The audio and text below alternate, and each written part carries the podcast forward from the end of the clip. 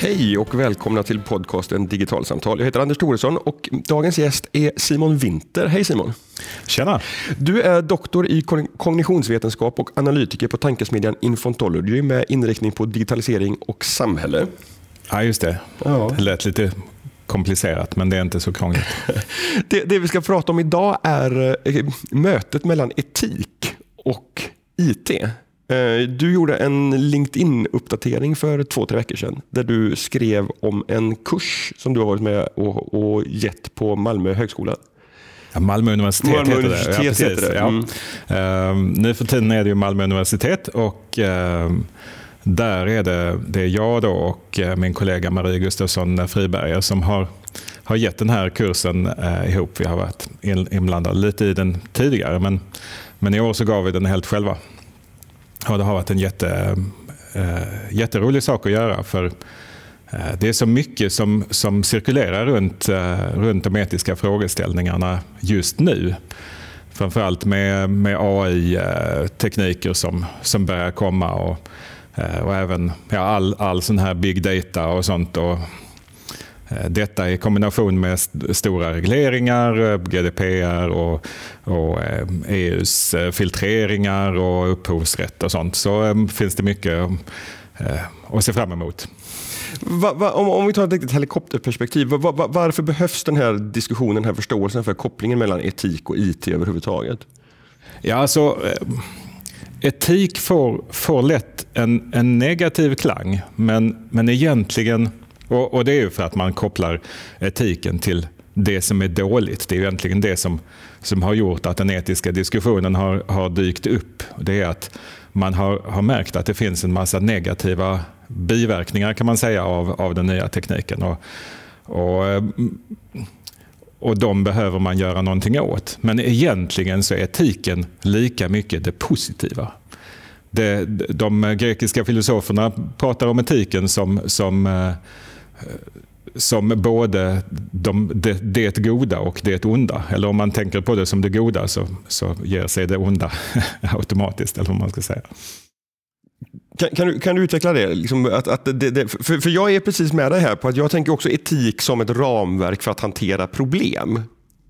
M- många gånger. Ja, precis. Men om, om man tittar på teknikutvecklingen så finns det... Alltså, nästan all den teknik som vi ser runt omkring oss känns som en, att den är driven av själva tekniken. Mm. Utvecklingen drivs av tekniken. Och det går så snabbt så att vi överväldigas av alla de här roliga och eh, positiva funktionerna som tekniken har. Och, och tänker egentligen inte på att ja, men det är också ett val som vi gör. Vilken värld vi vill leva i.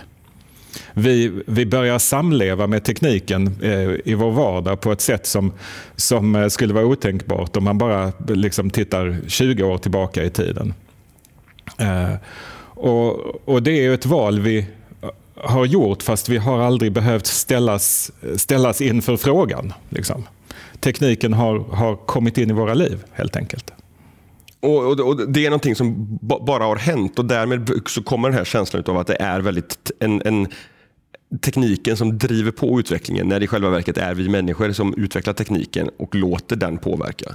Ja, så, så vill man ju åtminstone se det. Ja. Det, det finns ju Kevin Kelly som var en av dem som grundade tidningen Wired och en, en fantastisk futurist. Han, han har skrivit en, en bok som ser det faktiskt från teknikens perspektiv. Den heter What Technology Wants. Mm. Och, och den, den skildrar vårt Uh, vårt människans intåg i det han kallar The Technium som är den här kan man säga den här nästan katedrallika uh, byggnaden av, av teknik där, där människorna får en lite mer underordnad roll. Ja, för jag har för mig att han argumenterar nästan för det här att, att, i, i boken att, att tekniken har sin egen evolution och där vi människor bara är liksom ett verktyg som tekniken använder i sin utveckling. Absolut. Och, och på slutet så blev det riktigt, riktigt tokigt i den här när han... Eh, när han drar, drar egentligen teknikevolutionen ända tillbaka till, till Big Bang. Mm, okay. och, och, och då får man de här svindlande perspektiven och funderar på vad vi människor överhuvudtaget har för roll i det hela. Mm. Men om, om vi går tillbaka till, lite grann till, den, till den kursen då som, som ni, ni har gett. Vad, vad, vad, vad innehåller en sån här? Vad, vad är det som ni ser att en, en universitetsstudent behöver förstå om, om etik och I T? Ja, det finns, det finns alldeles för mycket. Men, men, så vi, vi har varit tvungna att göra jättestora begränsningar.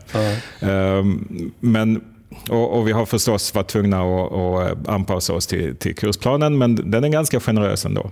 Så vi, vi, har, vi har delat upp det i eh, de klassiska etiska teorierna eh, som vi kan komma tillbaka till, och eh, ett antal etiska verktyg som är, är som eh, vad ska man säga, analytiska linser som man tittar på saker genom.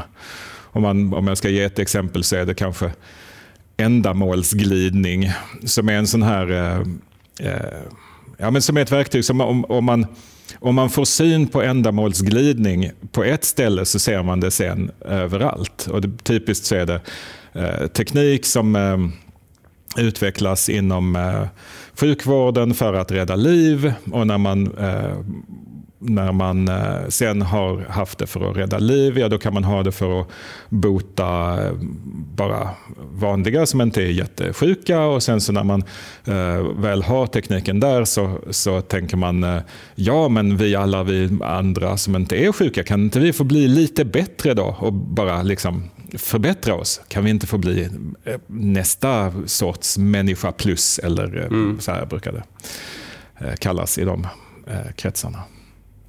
Så, och, och det är då ändamålsglidning som, som analysverktyg. Liksom. Så, så det är ett antal både, både teoretiska resonemang, men, men också en tanke om att de, de studenterna faktiskt ska, ska kunna jobba med etiska frågor på ett väldigt konkret sätt i sin, i sin framtida yrkesroll. Ja, precis. Och det kommer in i, i princip i alla sammanhang, så tar det sig in nu. Alltså medveten om, om etiken är väldigt stor hos företag. De företag som jag pratar med så här inom A I-området och även från, från myndighetshåll eh, så, så finns det eh, etiska ställningstaganden som man, som, som man bör, behöver göra helt enkelt. Hur, hur kommer det sig, tror du, att man har hamnat här? Vad, vad är det som är liksom drivkraften bakom att, att det finns ett intresse både liksom från akademin och från näringslivet för den här typen av, av kompetens, för den här typen av resonemang, den här typen av metoder? Alltså, eftersom jag, jag själv kommer från användbarhetshållet så, och har där sett en liknande utveckling när, där när jag började jobba med användbarhet för tjugo år sedan ungefär, så, så var det inte så många som, som höll på med det, och de hade inte det i sina utvecklingsorganisationer. Och, men däremot så fanns det ett växande missnöje med att de teknikapplikationer som, som utvecklades, de, de höll inte måttet från användarens perspektiv. Och man skulle kunna se det här som en naturlig utveckling av det, fast nu tittar man inte på, på eh, nyttan av en enskild applikation, utan nu tittar man på nyttan i samhället. Mm. Så om man tittar på, jag brukar tänka mig som, som eh, tusen jätteanvändarvänliga applikationer som kommer ut i samhället, och trots att de är optimerade var och en för sig för, för användbarhet, så är det inte alls säkert att, att det sammantaget blir särskilt bra. Och nu börjar vi se den här, eh, det här skiftet. Är det här frågor som, som du uppfattar mest näringslivet intresserar sig för? Eller, eller finns det också ett, ett stort intresse för den här typen av resonemang från, från offentlig sektor?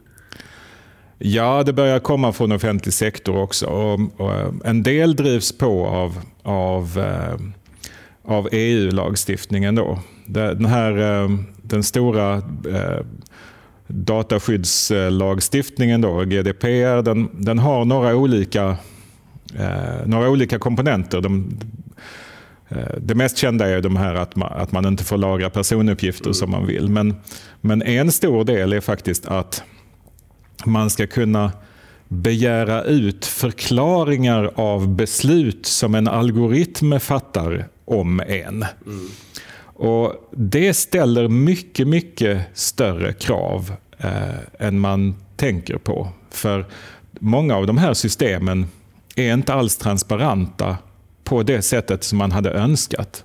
När man, när man tränar upp en, en, det som brukar kallas en A I, eller åtminstone A I, eh, som i själva verket är någon sorts machine learning eh, system. När man, när man eh, tränar upp det eh, så utgår man från stora, stora mängder data eh, och så tränar man upp en modell.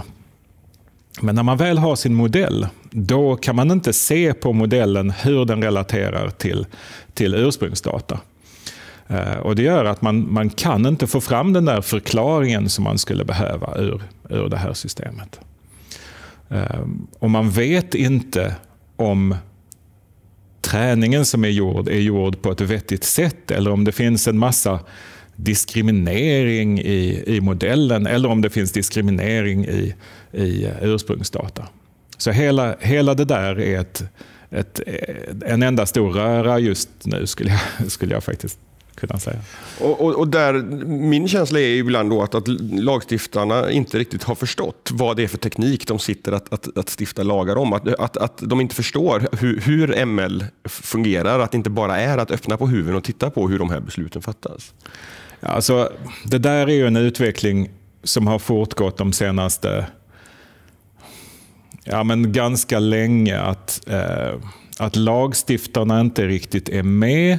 Men det ligger också i sakens natur att, att lagarna måste komma efter. Man kan inte ha en lagstiftning som, som ligger före, för då, då, då kommer det bli tokigt. Eh, mina studenter skulle säga att ja, men då skulle det hämma innovationen. Mm. Men, men eh, no, ja, något, i, något i den stilen. Mm. Men, men vad, vad, vad ser du för... för...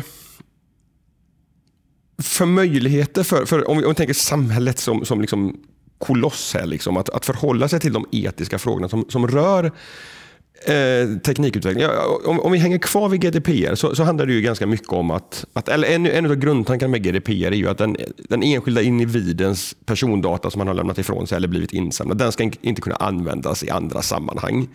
Och, och det, det, det låter ju bra, men, men samtidigt finns det ju då möjlighet, eller minskar man ju ganska många, alltså faktiskt precis som du säger att dina studenter skulle göra, att man, att man begränsar, hämmar innovationskraften, därför att då kan man inte göra smarta lösningar därför att man inte har bett tillstånd om den här datan eh, i, i år, och sen så kan tekniken göra någonting möjligt om, om, om tre år. Det där blir ju en etisk, ett etiskt dilemma i sig på något sätt.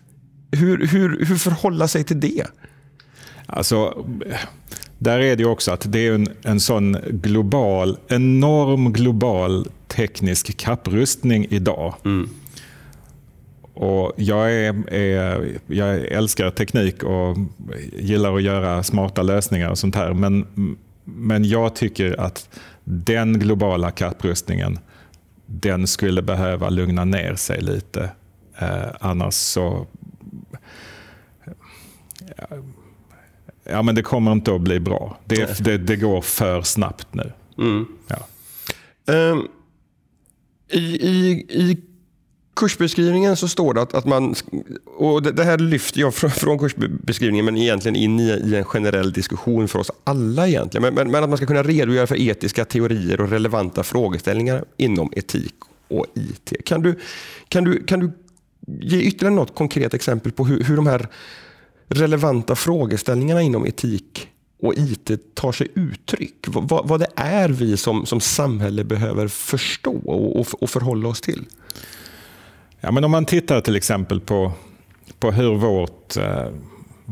Hur, jag brukar tänka på det som vardagsrummet. Mm. Jag, jag centrerar mycket av mitt... Min, ja, men rätt mycket av analys runt vardagsrummet. Om man tänker tillbaka på bara... tio år eller tjugo år, så det fanns nästan ingen information som kunde lämna ens vardagsrum. Man var i fred där. Mm. Men idag så har man massor, massor, massor med apparater. Larm och mobiltelefoner och, och datorer och sånt som, som skickar ut en massa information om ens privatliv liv, eh, ut till ställen som man faktiskt inte vet var de är. Och det behöver inte, jag behöver inte säga det som något negativt, utan jag bara säger det som, ja men så är det. Mm. Titta in i vilket vardagsrum som helst och jämför med hur det såg ut innan. Mm.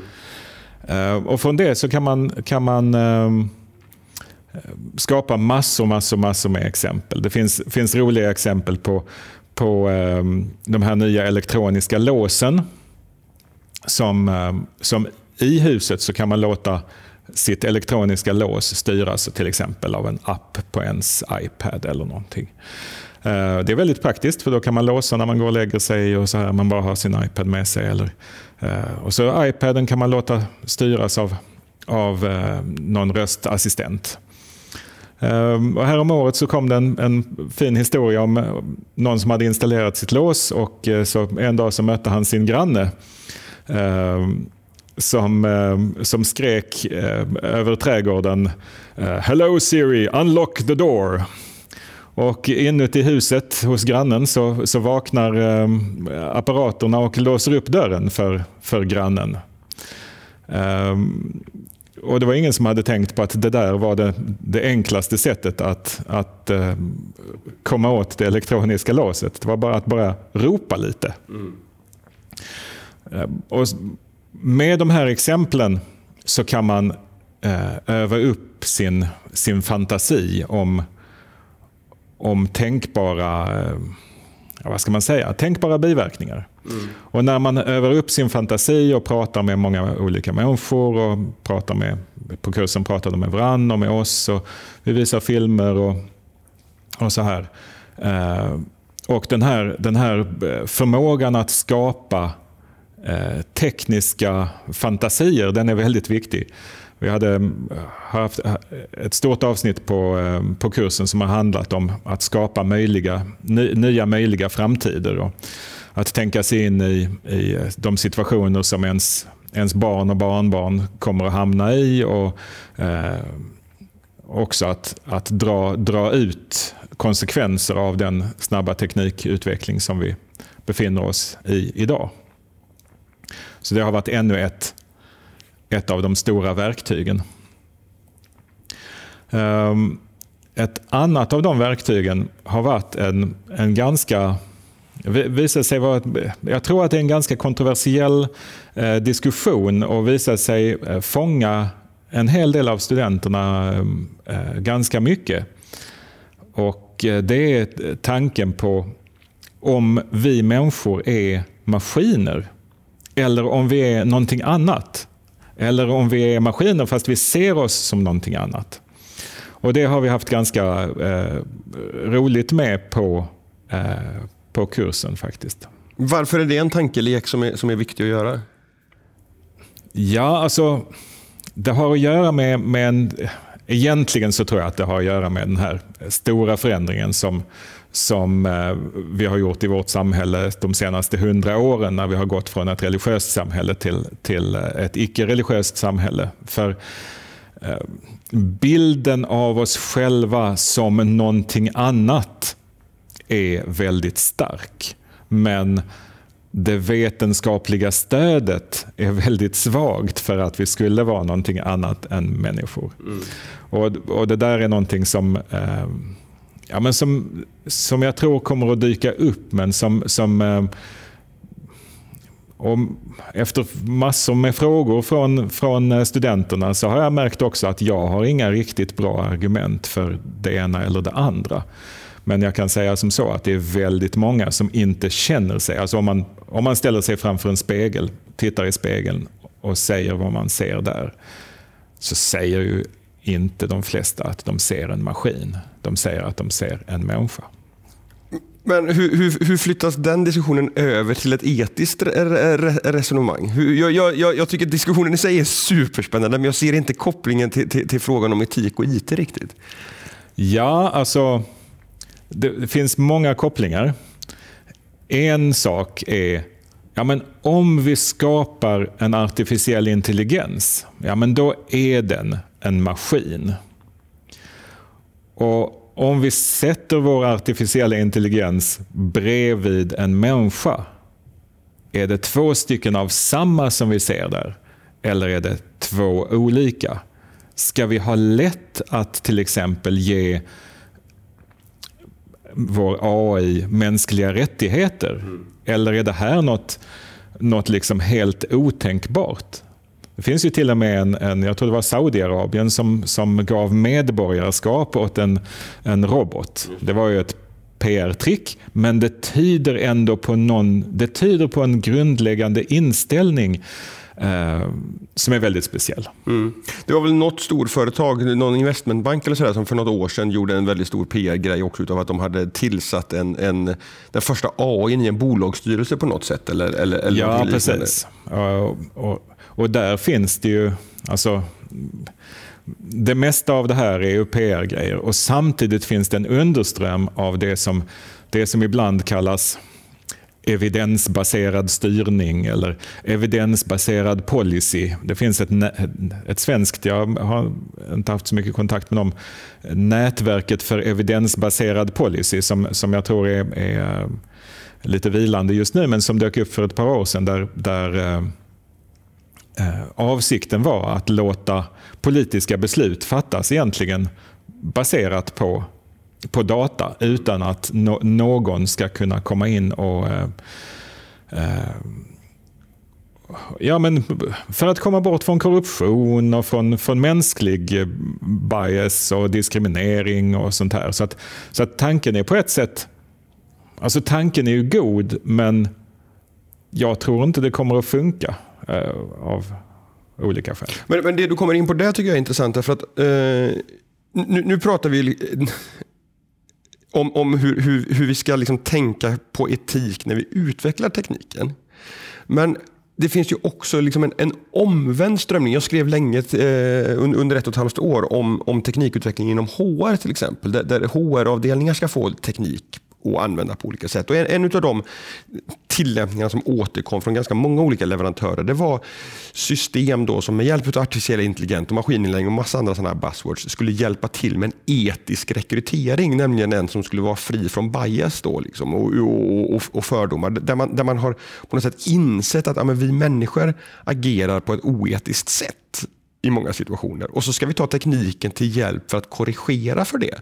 Men, men, men det är ju också en ganska farlig väg om man inte har förstått teknikens brister och, och begränsningar när man ska applicera den på att, på att liksom ta över de här känsliga besluten från oss människor.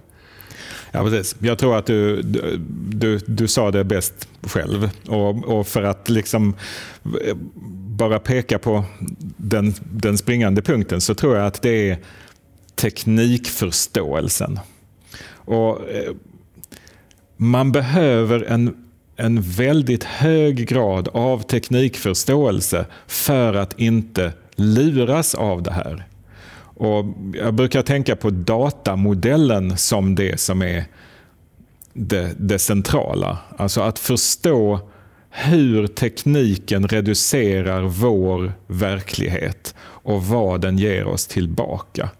Och att kunna, att, kunna liksom, att kunna titta på modellen och kunna titta på världen och kunna jämföra de två. Men då måste man kunna väldigt mycket om teknik. Och det hoppas jag att, att fler och fler lär sig. Du var inne på, på lagstiftarna. Och för några år sedan så deltog jag lite i debatten om, om börsrobotar. Då var det samma, eh, samma grej. Det var, jag tror att det var Finansinspektionen som hade en hearing med lite, eh, ganska mycket eh, diskussioner om det här. Och, och eh, de här tekniskt kunniga juristerna, de, de stod och rev sig i huvudet över, över eh, domarna som, som fortfarande tänkte på en dator som en burk på golvet som man stoppade in en diskett i. Mm. Eh, och det där är ju liksom... Det är fortfarande så. Man, man, måste, man måste ha en, en lagstiftning, en samhällsdebatt, en forskning och en teknikutveckling som, som liksom går hand i hand. Mm. Vissa saker måste gå före, men, men lagstiftningen till exempel får, får inte komma för långt efter. Nej. Uh. Jag, t- jag tänker på en annan utmaning ur ett utvecklarperspektiv här, framförallt då kanske från, från ett näringslivsperspektiv, och det är ju att så här, jag läste igår eh, om, om eh, de här röstassistenterna, eh, eh, Amazons Alexa specifikt. och hur, hur det går till när de tränas upp. För att, för att förstå mänskligt tal. För då, för då är det ju just det här som du, som du pratar om. Att de har fått lyssna på massa ljudinspelningar. Och sen så har människor korrigerat och, och talat om för dem vad det är de hör och när de gör rätt och när de gör fel. Men då var det någon av de stora amerikanska mediehusen som, som nu har avslöjat eller ja, beskrivit hur, hur den här träningen inte är avslutad. Utan där det nu sitter anställda och, och faktiskt lyssnar på röstkommandon som Amazons kunder och även Apples kunder har gett till de prylarna som de, som de köper. Förvisso då ifrånkopplat enligt den här artikeln, så att det är inte så att man vet. Man kan inte som, som anställd på Amazon, man sitter där och lyssnar och kollar ifall Alexa har reagerat på rätt eller fel sätt på den här röstkommandon, så vet du inte vem det är som har sagt det. Um, men Och, och, och jag läste om det här i, i en väldigt bra analysbrev som heter, heter Stratechery som jag, som, jag, som jag prenumererar på. Och där, där han konstaterar då, Ben Thompson som skriver här, att han blev så förvånad över att ah, okay, det här kanske inte allmänheten kunde förstå, men att, att teknikjournalisterna är så dåligt pålästa så att de gör en, en, en stor grej utav det här. Det, det, det blev han ganska upprörd över. Men, men det som blev min, liksom det, det som jag funderade på här är liksom den här Ja, men så här halvt omöjliga situationer som, som, som teknikföretagen på något sätt hamnar i. Därför att för att kunna utveckla den här tekniken som det bevisligen finns ett intresse för på marknaden, så måste man göra den här typen av uppträning till exempel.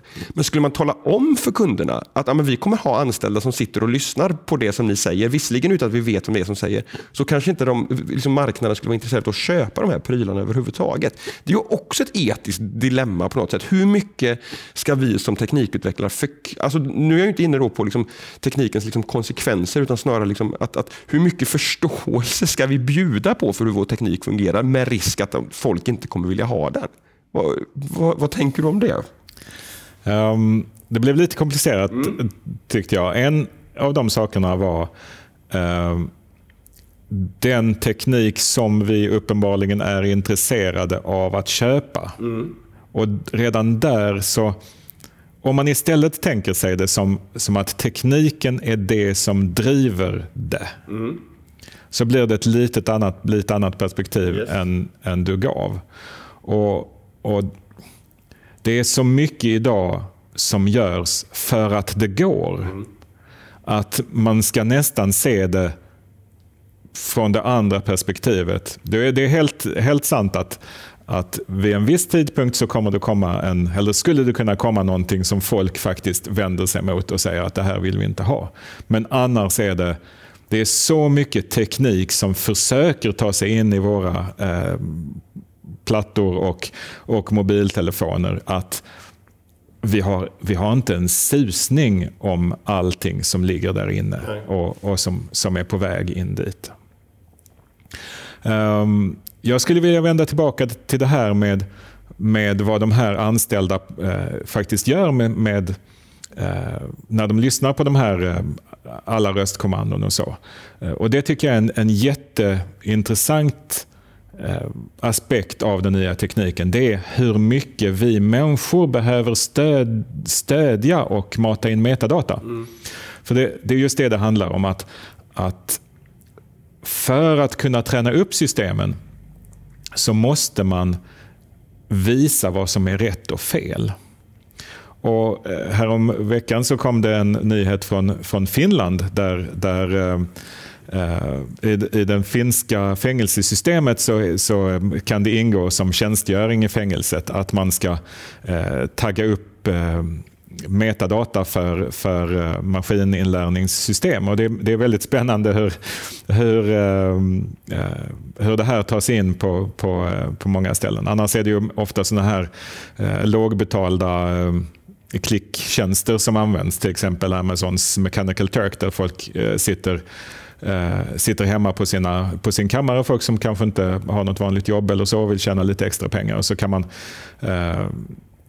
tagga upp eh, stora bilddatabaser eh, med metadata. Men, men det, det har man börjat flytta in som, som ett jobb för dem som, som sitter i, i, i fängelse. Absolut. Mm.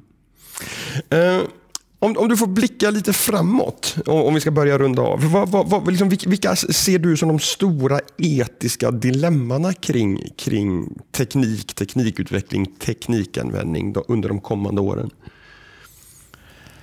Alltså jag tror att, att det är det här om, om tekniken tillåts springa för långt fram i förhållande till eh, vad eh, alltså samhällsdebatten. Mm. Om, om den klyftan tillåts bli ännu större, då kommer det vara fler och fler som, som gör sig beroende. Fler och fler verksamheter eh, och människor som gör sig beroende av en teknik som är, för dem inte är transparent. Jag brukar tänka på, på eh, de som ser, ser A I som artificiell intelligens som ett, som ett hot. Eh, jag tillhör nog de som snarare ser det stora hotet i om man, om man har allt för mycket st- stora dumma system som man gör sig för beroende av. Eh, det finns redan idag massor med system som man inte kan koppla ner eftersom verksamheterna är, är eh, beroende av dem. Och där förståelsen av de här systemen blir mindre och mindre för, för nu så börjar det finnas det finns rätt mycket system som står och snurrar från åttiotalet och, och ganska många system som ingen kan, kan göra någonting åt för att, för att man, man har inte förståelsen för programkoden, man kan inte gå in och ändra det. Den här kursen som vi startade liksom det här avsnittet i, den är en valbar kurs på ett antal utav universitetet, ska jag säga nu då, inte högskolan, universitetets I T-utbildningar för, för de som pluggar olika former utav, utav I T-relaterade program. Så det här är ju ett sätt att, att föra in ett, ett, liksom en etisk diskussion i tekniska utbildningar. Hur, hur ser diskussionerna ut kring att liksom även tratta kunskap åt andra hållet? Att, att liksom grundläggande teknikkunskap t- till de som pluggar ett, ett samhällsorienterat program eller någonting annat. För att, för att också börja bygga den här förståelsen som du har varit inne på flera gånger. Ja, precis. Jag kan, jag kan först säga att eh, dels är det en valbar kurs eh, på de här progr- eh, ett antal eh, mer teknik eh, inriktade program, och sen så är det en obligatorisk kurs i ett program som heter I T och ekonomi. Mm, okay. Mm. Så där är det redan ett samhällsinriktat program som har en del informatik. Mm. Och det tycker jag är ett väldigt bra exempel på en, en modern utbildning, eller om man ska säga att de, de får bo, båda sidorna. Mm. Man ser ju ganska mycket av den här teknikutvecklingen också när man tittar på ja, framförallt forskning då inom, inom humaniora och samhällsvetenskap. Det är många som, som eh, intresserar sig för att, att programmera sina, sina forskningsresultat istället för att skriva dumma tabeller. Så, så gör man ett, ett Python-program som man kör i en Jupyter Notebook till exempel. Mm. Och det är fant- ett fantastiskt eh, sätt att, att dela, eh, dela kunskap. Och, Och från, från forskningen så brukar det ta sig ner sen till, till masterutbildningen och sen ner på grundutbildningen. Så att det tror jag att vi kan räkna med. Bra. Simon, stort tack för att du var med i Digitalsamtal. Tack så mycket. Och till er som har lyssnat, vi hörs igen nästa onsdag på återhörande då. Hej så länge.